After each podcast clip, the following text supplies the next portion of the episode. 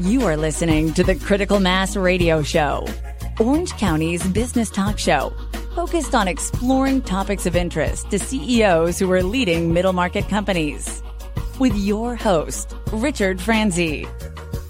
Hello, and welcome to Orange County's longest running business talk show. I am your host, Ric Franzi, and we have a great show planned for you. Why do you ask? Because our guest, Sona Shah, who is the CEO and founder of My Private Professor, is our guest.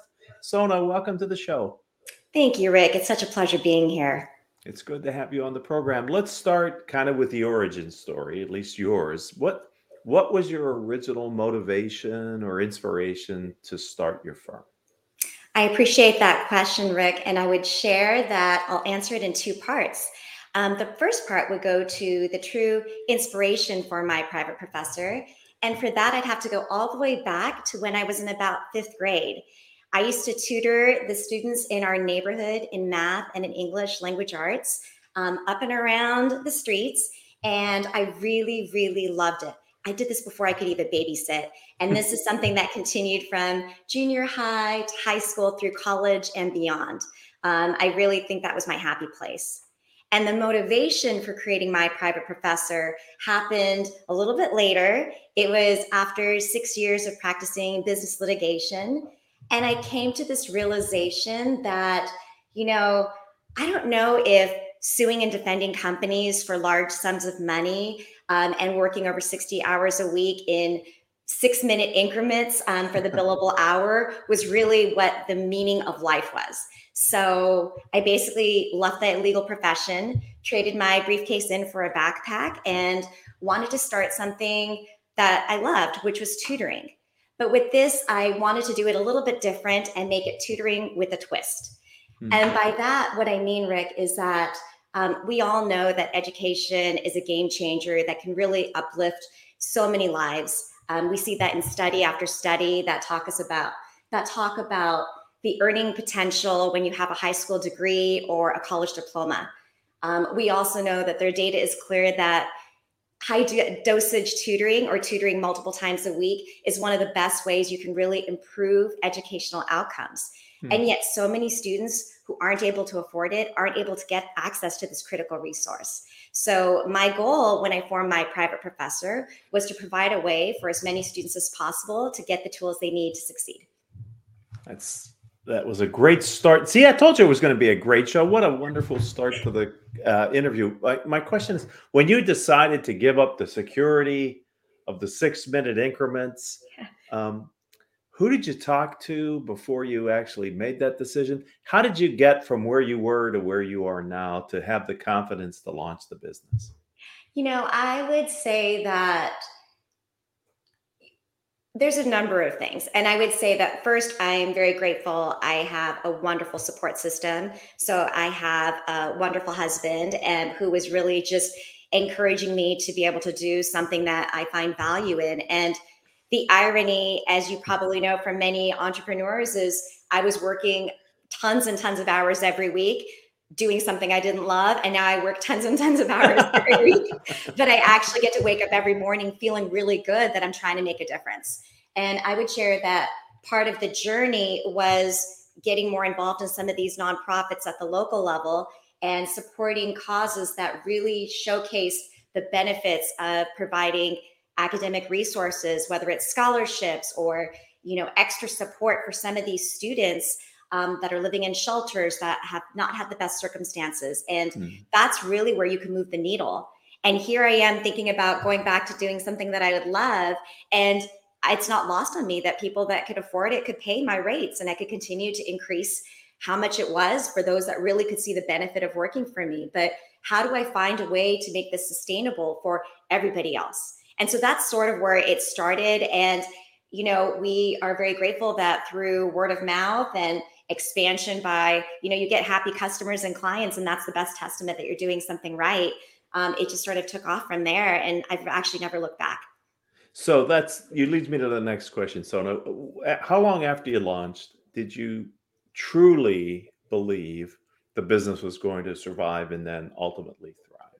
So I love that question because everyone has a great idea like you hope like the little engine that could you really hope right. you think you can and you're going to get there right. Um, and i think that we were growing organically year after year just by hearing you know people were referring us to other friends and to colleagues and i think ric the time that it was really i saw an inflection point and in my head i realized we kind of hit on something was when companies actually started reaching out to us to mm. ask us if they could provide can you help us provide tutoring to our employees um, families? This was around the time of the pandemic as you can imagine. So you've got companies that suddenly have their employees working from home and they're juggling trying to be productive at home while as you might know the school system had just shut down. And so here we have students that are trying to navigate online learning while you have parents that are trying to work. And so when companies started to reach out to us, we realized, okay, we are going to be able to help them as much as we can.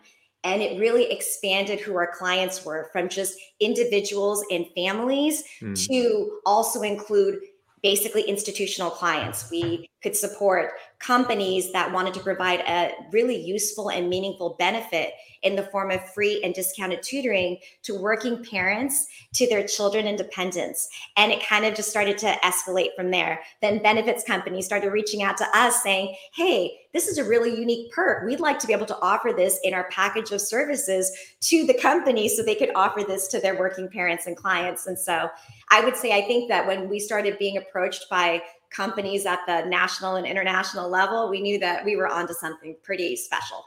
So, being a B2C company has its own set of challenges. And then being a B2B company, which is what I hear the difference is, it comes with a little different sensibility. Had you thought about going the B2B route before the pandemic, or really was it inspired through the circumstances that came about because of the pandemic? Yeah, I would say that we had thought about that before, but it hadn't really come to fruition and the opportunity just arose. I mean, as you can imagine, we, you know, our our business was fully almost exclusively in person. And so when schools shut down, it impacted our ability to just continue running. And so mm. we decided we need to evolve as fast as possible to be able to support students in the best way that they need it. Um, as you can imagine, suddenly having a stranger sitting inside your house, working inches away from your child when it's in the middle of COVID is not a sustainable model anymore. Right. So we started reaching out to schools, um, the top schools across the country, like UCLA, UC Berkeley, Cornell, Columbia, and started to recruit amazing tutors that I'd want to work with for my own children and um, provide the depth and the breadth of the tutoring that we really feel like our clients could need at any time zone. And I think that's when we started to see how scalable this could be, right? You're not limited by a geographic area. We could provide tutoring at any time for as many people that need it. And so I think at that moment is when it really did accelerate an idea and a dream we had um, with the unfortunate circumstance of COVID, but us trying to turn it into an opportunity. It certainly was. Yeah. I mean, it create many times and this is what i love about entrepreneurs ladies and gentlemen in the face of a challenge they see the opportunity or they're at least willing to investigate an opportunity that presents itself to them. A lot of a lot of big companies would walk right by that opportunity and maybe not even pay attention to it but uh, you're in tune with your clients and the market. So let, let's talk about your company. Specifically now that you in, in its current incarnation what is it that my professor does Perfect. I love that question, um, Ric. So, My Private Professor is an impact driven educational services company. We collaborate not only with individuals, as you mentioned, on the B2C model, but also with organizations on the B2B model. And we provide tutoring online in virtually every single subject. Um, and we give back with every hour to provide tutoring to students that are in underserved communities, specifically students that are experiencing homelessness and in long term foster care. And so the way that we're able to do this is we support our students, but we also are able to help employers, help their working parents and children. Um, we work with benefits providers, as I mentioned, and we help them. Um, the highlight is to be able to work with a lot of wonderful nonprofits, such as Illumination Foundation and Sahara in our community, to provide the free tutoring to the students that are in the shelters. And I think, Ric, what's been amazing is that through this momentum, we've had people in the community, individuals and corporations alike that are trying to support us with sponsoring tutoring hours to help us sustain our mission, which is really to help those students that couldn't get that support to get it. So, if you said it before in the interview, I apologize for not hearing it or in the prep work that we did. Um, was it always your desire, and were you able to, even the early stages, sort of for the time that people paid for the tutoring, being able to offer it to those that couldn't afford it. Was that always innate to the business? And uh, you thank you for clarifying because I probably jumped over it. Um, when I wanted to create tutoring with a twist, as I said, I wanted it to be something that is a sustainable model that would always be able to pay it forward to those that wouldn't get access. But the way we did that, Ric, has shifted. So, what we used to do is with every hour, we would collect funds and be able to donate it to a lot of really wonderful nonprofits in our community that support educational resources for students. Um, so whether it's Learn to Be, Schools on Wheels, College Spring, um, there's been a lot of really great organizations. And then we started really trying to work in house to see how do we best support some of these students? Why can't the same tutors that work with our paying clients or I could work with my own clients or my own family. Why can't we have the same consistent support be used to be able to support students that are would not get this access? So we still pay our tutors either way. And I either mm. just give the tutoring for free to some of these nonprofits or we work on a sliding scale for people that aren't able to afford it. So we try to meet their needs where they are um, to make sure that everyone can get as many people can get access as possible.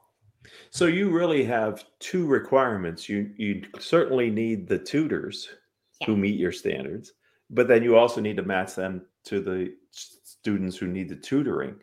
Correct.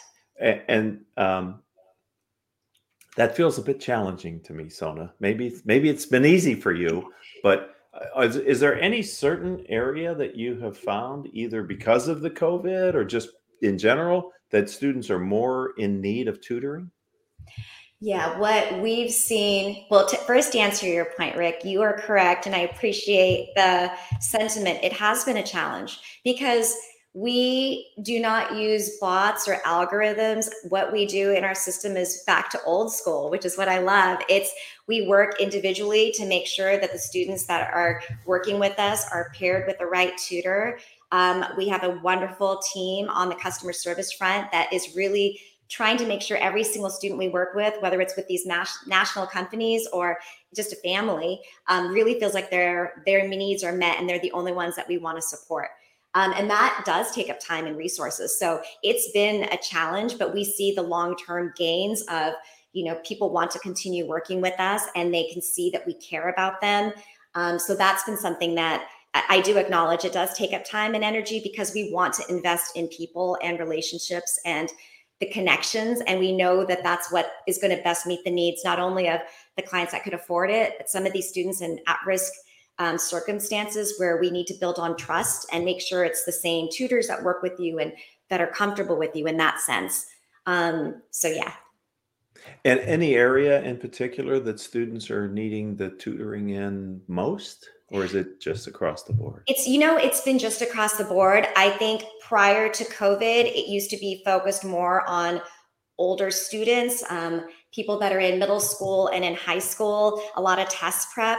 I think that COVID accelerated the acceptance of students at a younger age to approach tutoring through online systems. So we have students as young as kindergarten and in first grade that are trying to catch up all the way up through college level and even adult language learners and adult learners that want to like really just hone some skills. Some of them that are living in, say, for example, the transitional homes or some hourly employees that may want to, you know, hone their Spanish or their English proficiency. These are things that we're able to help.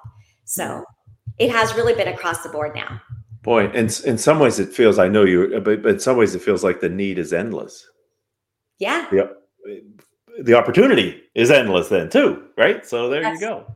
And especially when you realize that what a student means, the definition continues to expand, right? So for right. me, all of us are learning um, what you do and trying to showcase you know different entrepreneurs and give people a chance to learn like we're all learning on this journey so as long as we start to expand the definition from you know someone that's actually enrolled in a traditional school from right. K through 12 or something you start to see where there's opportunities. And the same way that we started to expand on what a client was to us it used to be a student and that was it or maybe their family if they were a minor.